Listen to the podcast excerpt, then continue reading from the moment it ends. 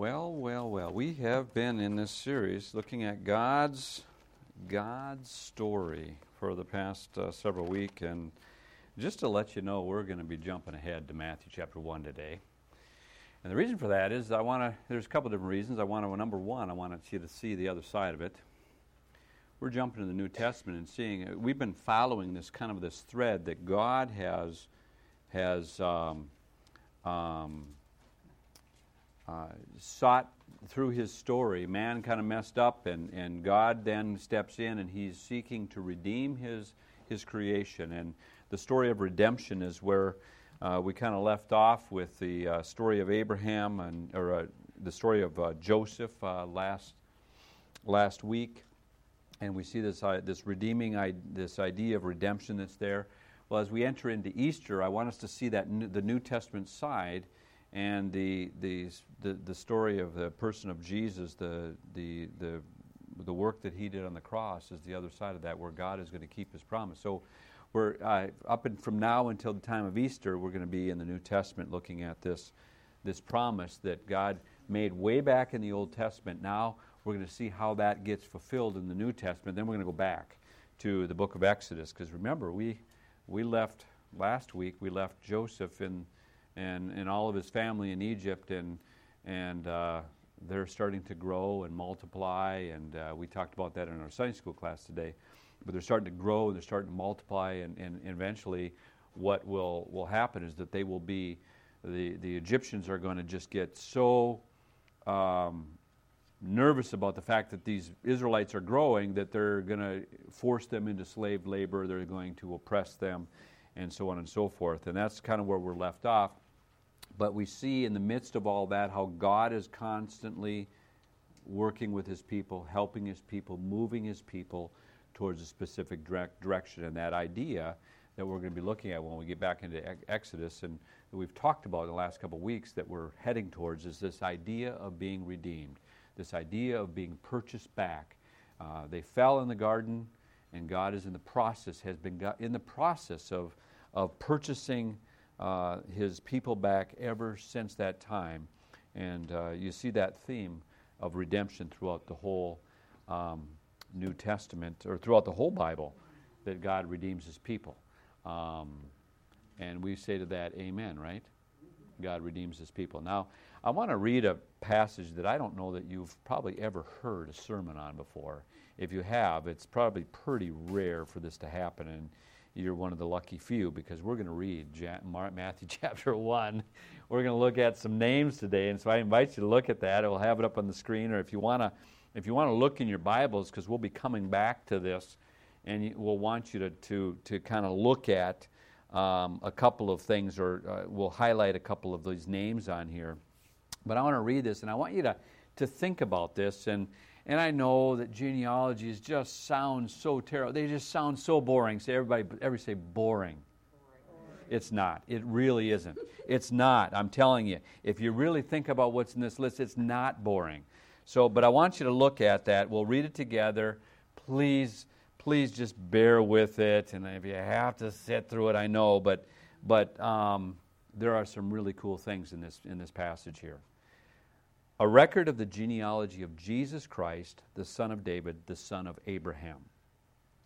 Abraham was the father of Isaac, Isaac the father of Jacob, Jacob the father of Judah and his brothers, Judah the father of Perez and Zerah, whose mother was Tamar, Perez the father of Hezron, Hezron the father of Ram, Ram the father of Amminadab, Amminadab the father of Nahshon, Nahshon the father of Salmon, Salmon, the father of Boaz, whose mother was Rahab, Boaz, the father of Obed, whose mother was Ruth, Obed, the father of Jesse, and Jesse, the father of King David.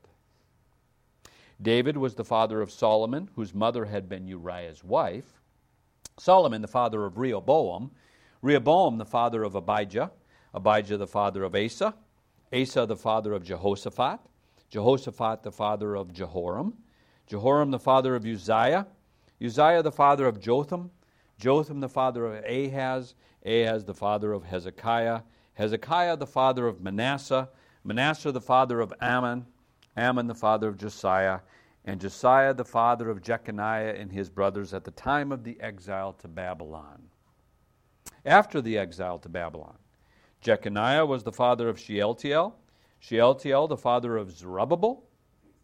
That's a neat name for a kid, wouldn't it be? Zerubbabel the father of Abiud, Abiud the father of Eliakim, Eliakim the father of Azor, Azor the father of Zadok, Zadok the father of Akim, Akim the father of Eliud, Eliud the father of Eleazar, Eleazar the father of Matthan, Matthan the father of Jacob, and Jacob the father of Joseph, the husband of Mary, of whom was born Jesus, who is called Christ. You guys doing okay now? Right? You're not uh, blown away by all that? But you know, I, I look at that list and I realize that sometimes it is just impossible to imagine that God can use you right? You know, if you had asked me when I was a kid, when I was growing up, if you would have told me one day that I would stand up in front of a group of people and preach the gospel, I would have told you, you're insane. I would have laughed at that. Um, it is just ama- absolutely amazing to me what God does in the lives of His people. I've seen people who normally would not think that God could do certain things in their lives and just step out and do some amazing, just, I'm not saying that they're, they're big things, I'm just saying doing amazing things that's just way out of their comfort zone and doing it and just, it just amazes me. Young people, all the way to adults, to, to uh, you know, all, all on, in all walks of life. It's just absolutely amazing what God does in the lives of people. It's, it's, it's amazing to me how God is able to take us and to shape us and to mold us and use us in ways that you and I have never thought possible. And, and sometimes I, I feel like I, I should imitate what I understand, I guess, what I understand to be the practice uh, of a lot of, uh, at a lot of support group meetings. You know, hi, my name is Paul Roberts. I'm, I'm a sinner. You know, I'm a former pagan. I'm, I'm a recovering sinner. Um, do you ever feel that way sometimes? as if all of life is wrapped up in the fact that you just can't quite get rid of whatever that little letter might identify you to, to uh, might identify for you. You should have picked up one of these. How many did, did anybody not get one of these here? Should have picked up one of those when when you came in. Um, I, I'm not about to tell you what that stands for. I want you to think about that and hold that and look at that and look at that letter um, the church had seven of these letters. They called them the seven deadly sins. Pride, green, greed, sloth were among a few of them. I, I just happened to randomly pick up, you know, I put my own hand in there and pulled this one out and I grabbed an O out of that, out of the sack. Um, outcast, outsider, maybe. Uh, that's certainly, I guess, uh, what I felt like when I was first started coming back to church after being out of the church for a few years. I, I really don't know what your rep, your letter represents for you. I don't know what sin that might. I, I want you to think about that. I don't know what sin that might represent for you, or what characteristic, or what kind of an identifying mark it might have for you. But I suspect that every single one of us has something deep down in our system that we can identify with in a way that is possibly hurtful. That is in, in, in some way keeping us, that is in some way keeping us from being what we think that God might one day let us be. I want to come to this text here. Keep in mind on that. Keep thinking about that. Think about that a little bit. Um, I want to come to this text this morning in Matthew chapter 1. I chose to, to let you hear that because I think this is such a profound text that, but, but so really hard to, to read. A list of names, sort of. Matthew chapter 1, verse 1 starts out this way a record of the genealogy of Jesus Christ, the son of David, the son of Abraham. A record of the genealogy, a record of the origin. It, it, it's really the word Genesis, quite frankly. That's really what's here. Um, and, and it's interesting that the book of Genesis in the Septuagint, that's the, that's the Greek translation of the, of the Old Testament, starts out identical to the book of Matthew. In, in, in this sense, it, it, it, it is a list, it, it, it is a record of the beginning. In the beginning, God. And Matthew starts out, in the beginning, Jesus. But you notice who's introduced immediately in this list of names David and Abraham are the ones, uh, names that you, sh- if, if you don't recognize them, you, you should recognize them. I, I would call them noble names. These are noble names. I guess they're just names that you recognize immediately when you walk uh, down through that list. They're the, the kind of the names that you're struck, you are struck by um, noble names. Um, you think of people like Abraham and Isaac and Jacob and, and Judah and, and maybe men like Boaz or, or David or Solomon or Josiah. You think of those names. These are the noble names. Names that are just, just names that you should just recognize because of who they are in God's kingdom. They're the names of, of God's nobility. They're the names of people that God chose to use in some spectacular ways. The, the kinds of, of names, frankly, that, that kind of elicit the response from you and me that would say, I could never be like that. I think of contemporary people, and quite honestly, I have my own list of names, and you can probably think of some. you you'll have your list. I think, for example, of Billy Graham, just recently passed away here, what is it, a month ago? A noble name named often by Time magazine as one of the men of the century, maybe the most influential Christian in the past 50, 60 years, spoken to millions and millions of people. He, it's a noble name. I think, quite honestly, uh, one of the noble names of this part of the, of the 21st century is going to be um, Rick Warren, maybe, just because of the influence of his book, The Purpose Driven um, Life. But, but, but historically, see, there are those, those names, aren't there, that, that, that surface. You can hardly think about the history of the church without thinking of men like Martin Luther, you know, to have that surface for you. Or, or uh, Augustine, you know, uh, in, in the history of the church. You, can't, you cannot not think of those names. But, but you've, you've got your list of those noble names. Names that, that when you think about them, they are the people that were the most influential in your life. I can tell you the names on my list. You won't know them, you won't recognize them. A fellow, uh, David Grooms, uh, I think of Jerry and Marianne Harling. Again, you won't know them. Of all the lists of, of names, they're the ones that stand out as people that God has somehow chosen to use. Noble names.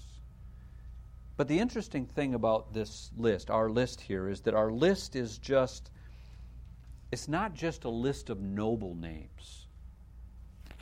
Names that you'd like to, that, that, that you'd like to expect. Come back and I want you to look at this list again because not only are there noble names here, but there's also some notorious names. There's some notorious names. The names of people that you would never expect to find in Genesis 1 or Matthew 1 and in any list of people that God somehow chose to use. They, they just don't they just don't belong in the list. I'm sorry, they just don't. They don't I mean, I don't mean to be judgmental here, but they just don't belong here. Uh, you know, for example, if you look down at Matthew chapter 1, verse 7, you've got the name Rehoboam, son of Solomon. He's the one who, who came in and divided the kingdom between Israel and Judah and, and because he wouldn't listen to the advice of godly leaders. And, and you go to Second Chronicles 12 uh, in verse 14, this is what it says about Rehoboam. It says, He did evil in the uh, he did evil because he had in he did evil because he had not set his heart on seeking the Lord. That's what it says about Rehoboam notorious names. He did evil because he had not set his heart in the right place. Well, you come just a little bit further in Matthew chapter 1 and you run into the name Jehoram. Jehoram is chronicled for us in 2 Chronicles chapter 21. An, another one of the multitude of kings that Israel had. Uh, 2 Chronicles chapter 21, verse 4, starts the story of Jehoram. 2 Chronicles 21, verse 4, look at what it says. When Jehoram established himself firmly over his father's kingdom, he put all of his brothers to the sword, along with some of the princes of Israel. I mean, for crying out loud, this guy's a murderer, right? Uh, Second Chronicles 21, verse 6, the latter part of the 6, it's uh, uh, latter, latter part of verse 6, you'll see it highlighted there. He did evil in the eyes of the Lord. But yet, don't miss this. Verse number 7, this is really important. This is something I want you to keep in mind for between now and the end of our, our message today. But it says this Nevertheless, because of the covenant the Lord had made with David. The Lord was not willing to destroy the house of David. He had promised to maintain a lamp for him and his descendants forever. Here in King Jehoram's unfaithfulness is this comment about God's faithfulness to his covenant. You come a little further down in the story of Jehoram, and you'll see Second Chronicles chapter 21, verse 20, this, this sad epitaph. Jehoram was 32 years old when he became king, and he reigned in Jerusalem eight years. He passed away to no one's regret and was buried in the city of David, but not in the tombs of the kings. Well, you look a little further in Matthew chapter 1 and you find the name Ahaziah. He's the next king mentioned in Second Chronicles. He's in Second Chronicles 22, verse 4. And this is what it says about him. It says, He did evil in the eyes of the Lord as, as, as the house of Ahab had done, for after his father's death they became his advisers to his undoing. He became just like Ahab. Ahab was one, the one who married Jezebel. Jezebel is the one who, who uh, introduced all of the notorious sin in Israel, the Baal worship and the Asherah poles, and, and Ahaziah was just like Ahab. Or 2 Kings chapter 21, you got a guy by the name of Manasseh. I look at this list of, of names in the lineage of Jesus, and I, I see this notorious name Manasseh, and I wonder how in the world he could be in this list. Look what this says. 2 Kings 21, verse 2 He did evil in the eyes of the Lord, following the detestable practices of the nation, nations the Lord had driven out before the Israelites. And then, it, if you read that passage, it goes on to describe some of the evil that Manasseh committed while he was king, like erecting idols, like practicing sorcery, and even sacrificing his own son on the altar. There are notorious names in this list. I'm just amazed at the, at the notorious people that are, that are in the lineage of our Savior, our Lord Jesus Christ. There are, there are noble names, there are notorious names. Well, there are also, I think, what I would call notable names. Notable names. And by that I mean these are the names that when you hear their story, they, they, they, they, they cause you to, to, to sit up and just take note. Notable names. If you look at verse number 8, you have the story of Asa, or in some translations you might have, it might say Asaph. Uh, his life here is, is chronicled in Second Chronicles chapter 15. And in verse number 8, this is what it, it, talks about Asa. This is what it says. It says that when Asa heard these words and the prophecy of Azariah, son of Oded the prophet, he took courage. Now, watch this next part here. He removed the detestable idols from the whole land of Judah and Benjamin, and from the towns he had captured in the hills of Ephraim. He repaired the altar of the Lord that was in front of the portico of the Lord's temple. Second Chronicles 15, verse number 12, says that Asa brought them into a covenant to seek the Lord, the God of their fathers, with all of their heart and with all of their soul. In verse number 15, it says that they sought God eagerly and that he was found by them. And then maybe the stunning verse of Asa's life is found in 2 Chronicles 15 verse or uh, yeah, 2 Chronicles 15 verse 17. And I want you to see that up here. Although he did not remove the high places from Israel, Asa's heart was fully committed to the Lord all of his life.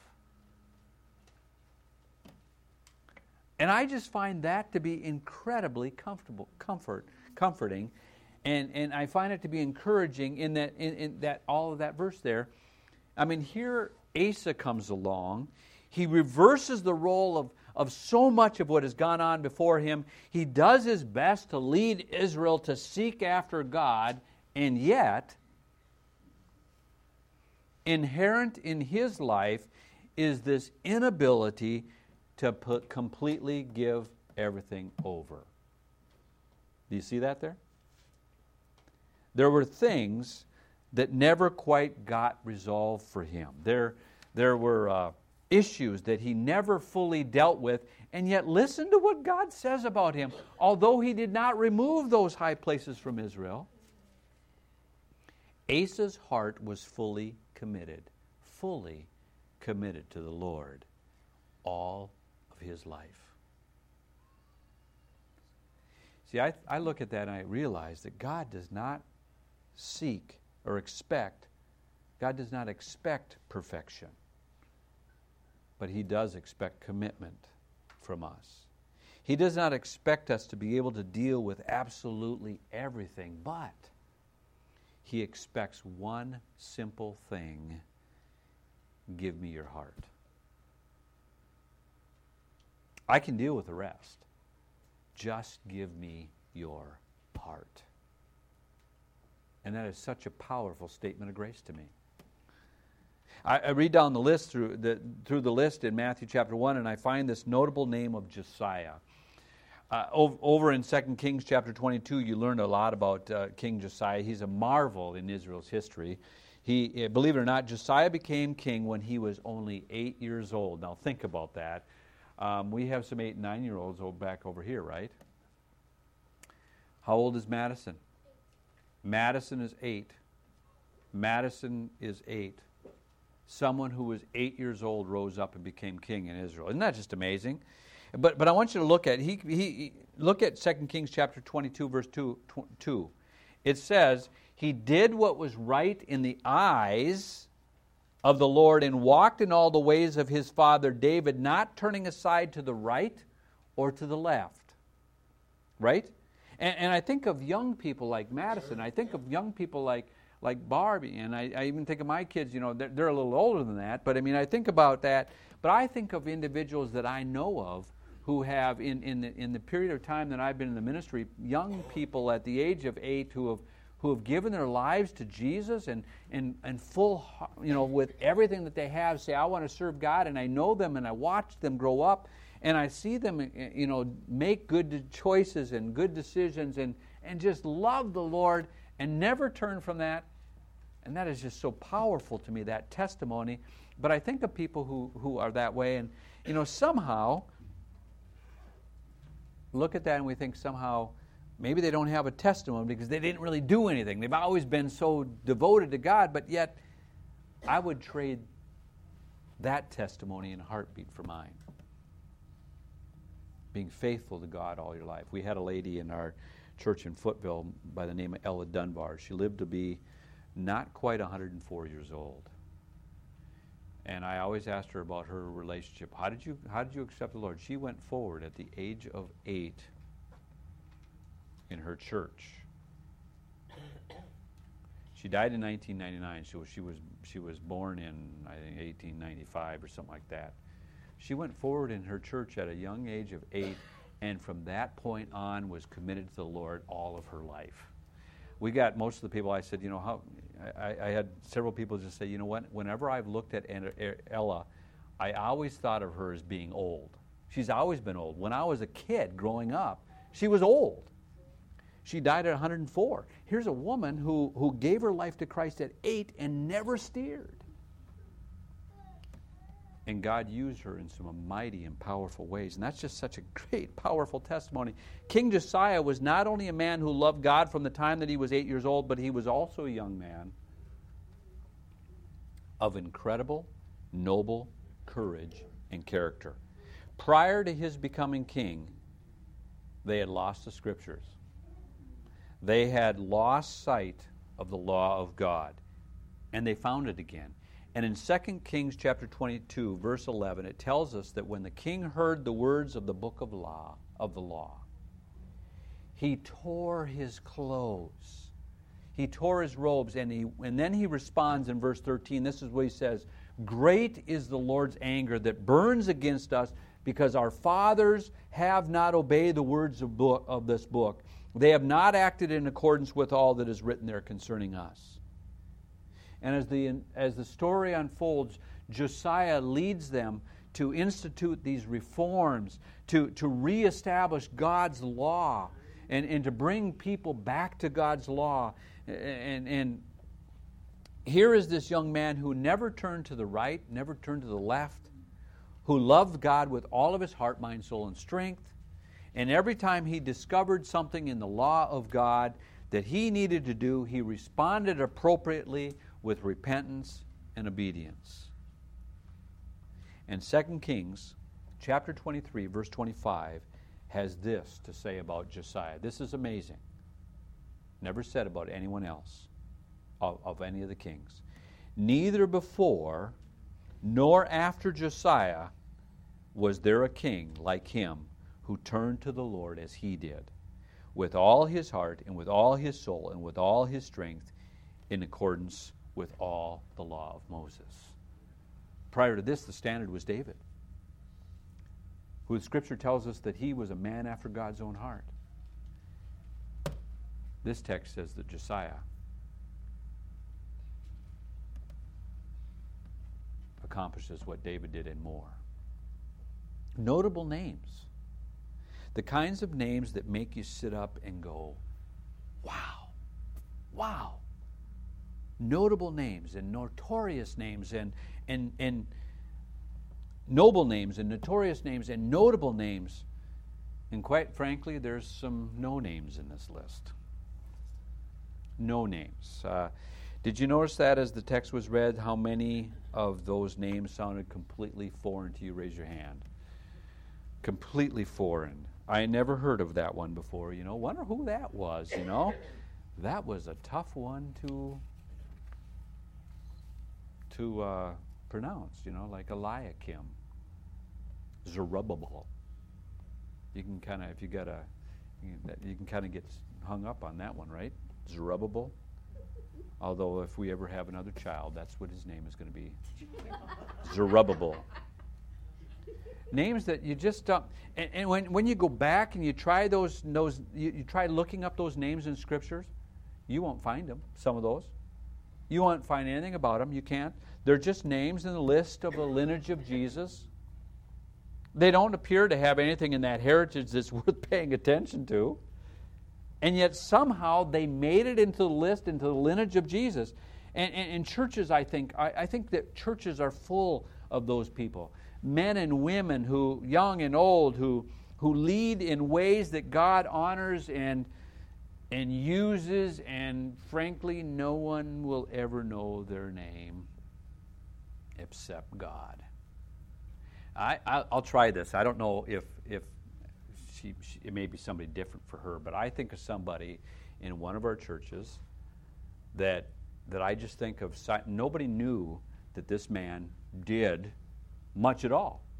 They didn't see him doing it. They never, no, nobody ever talked about it. I did because I watched him.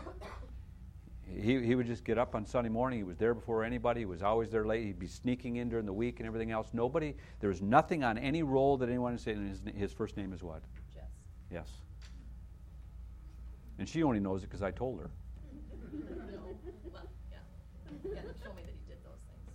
I mean, he really did not. Nobody, he never, you know, hey, I wanted to stand up and let everybody know here today that I've been doing all these things in case you noticed that the, this, is, this has been a. No. Amazing man, amazing man of faith. And frankly, Our church has a few of these. I know that they do. We just do things. We're not looking for credit. We're not, nobody really knows. It's not, you don't have a plaque anywhere or anything. This, but this text, the point is that this text is full. This list of names is so profound, such a profound lesson, and it reminds us that God can and He does use anybody. Did you notice that when the passage was read here? There were five of them. I even highlighted them for you in case they would kind of just stand out for you. Uh, I wish we had a neon highlighter. Um, but I, I don't know if you caught them, but there were five of them Tamar, Rahab, Ruth, the wife of Uriah. She doesn't even get her name on the list, right? Her name is Bathsheba. And Mary. There are five, count them, five women in the lineage of Jesus. That should strike you as odd. Never in the lineage of anyone in the Old Testament is a woman ever mentioned. But in the lineage of Jesus, five women, all five of whom have something scandalous about them. You have a prostitute, you have a woman who played a prostitute, you have an outcast, you have an adulterous, uh, uh, an adulteress, and then you also have a teenage girl who became pregnant out of wedlock and claimed it was by the Holy Spirit. And right here in the lineage of Jesus, they stand. Testimony to the fact that God was going to include everyone Jews, Gentiles, ma- male, female, noto- noble, notorious, all of those in his plan. And the one that really particularly strikes me is in verse number five. It says, Salmon, Salmon, the father of Boaz, Boaz, whose mother was Rahab. Boaz, the father of Obed, the mother of was her, whose mother was Ruth. Obed, the father of Jesse. Do you remember Rahab? Prostitute. Do you remember Boaz?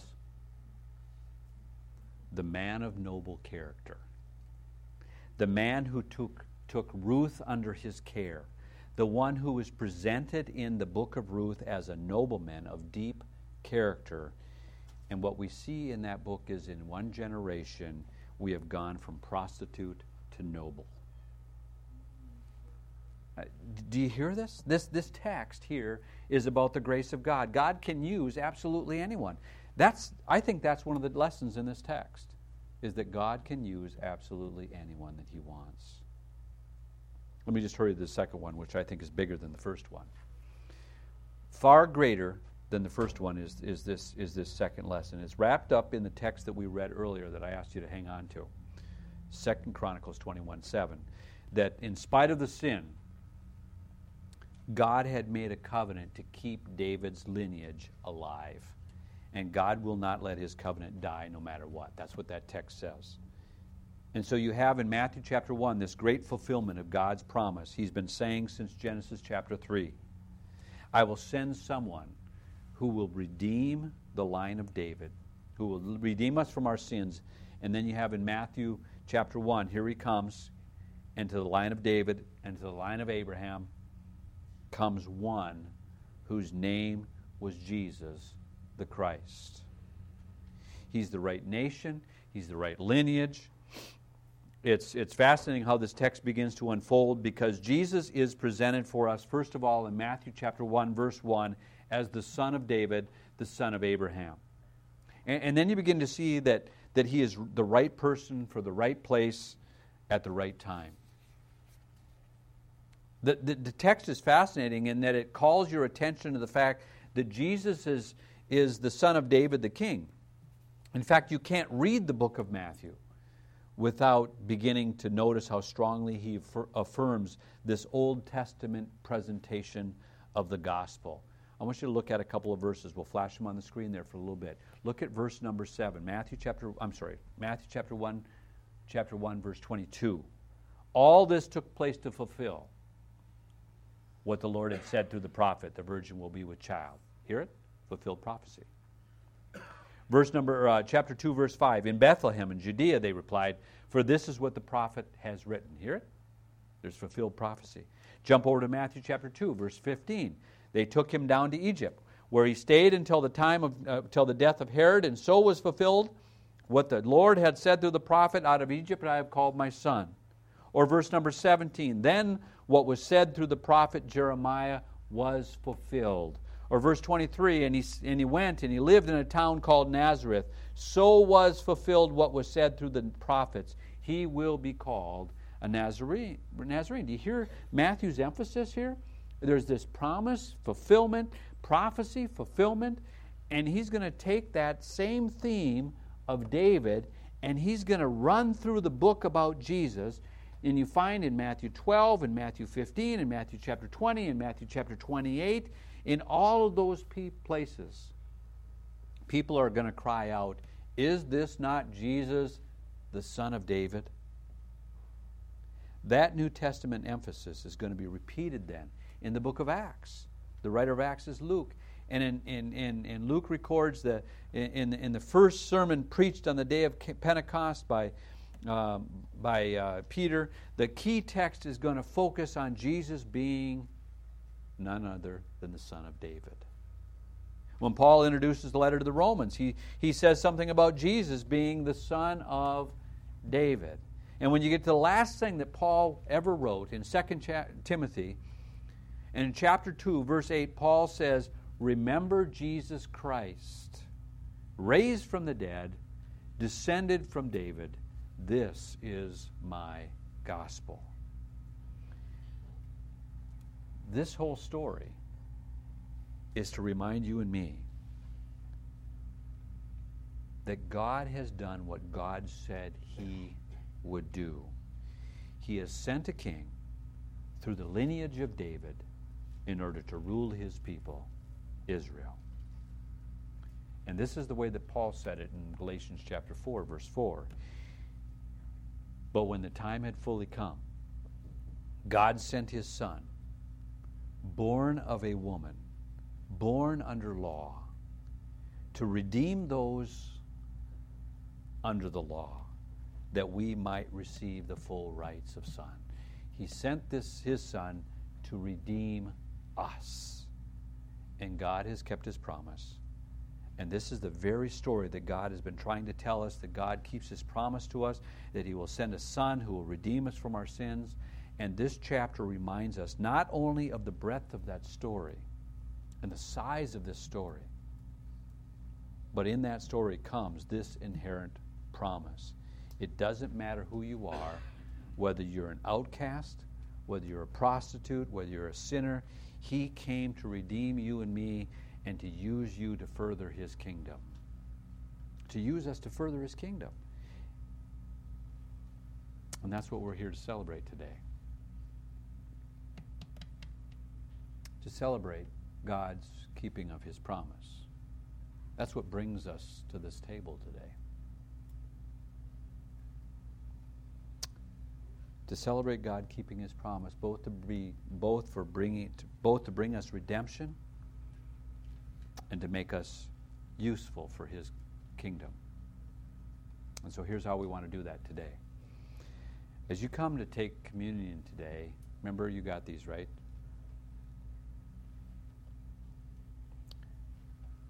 There's a little trash bag right over there. Under there, I think underneath there's another trash bag over there, underneath that table over there.